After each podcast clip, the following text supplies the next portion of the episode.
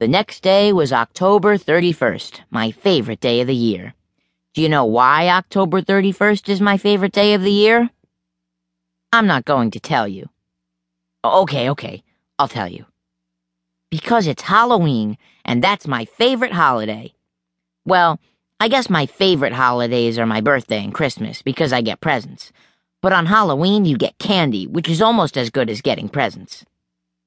Halloween is so great. Think about it. All you have to do is walk around in a silly costume and people give you free candy.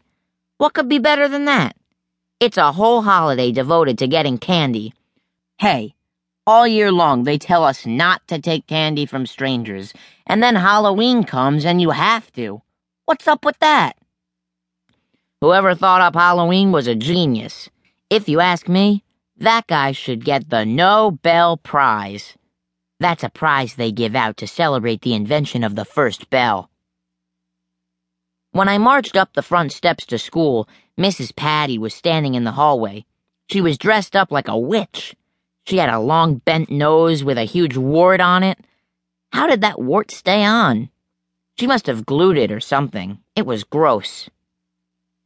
I'll get you, my pretty, she shrieked, waving her broomstick at this girl named Annette. And your little dog, too. I don't even have a dog, Annette told her.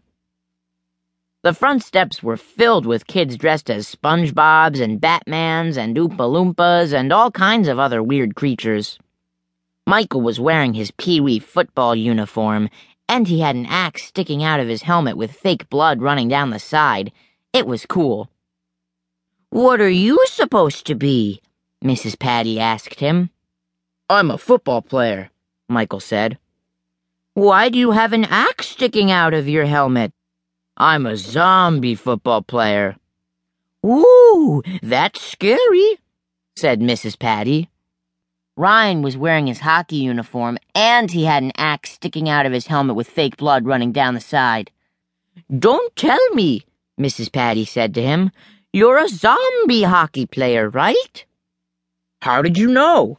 asked Ryan. Lucky guess, she said. What are you supposed to be, AJ? I was dressed up like a penguin who was wearing a space helmet that had an axe sticking out of it and fake blood running down the side. Penguins are cool.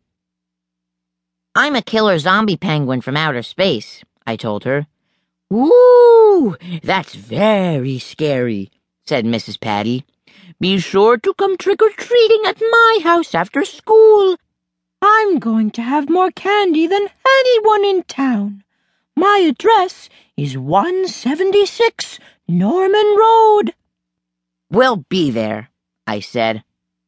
We were putting our backpacks into our cubbies when little Miss I Know Everything and her equally annoying crybaby friend Emily came in. Andrea was dressed up like a ballerina, so of course Miss Showoff had to spin around on her toes to let everybody know she could dance. What is her problem? Emily was dressed up like a queen. She had a crown on her head and this long robe that trailed behind her on the floor. What's up with that? It's called a train, Emily told us. No, it's not, I said.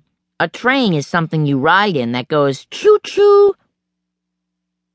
Everyone laughed, even though I didn't say anything funny. I thought those girls' costumes were lame. They weren't scary at all. It would have been a lot cooler if they had axes sticking out of their heads like us. What are you boys supposed to be? Emily asked me and Ryan and Michael. None of your beeswax, I told her. We're zombies, Ryan said.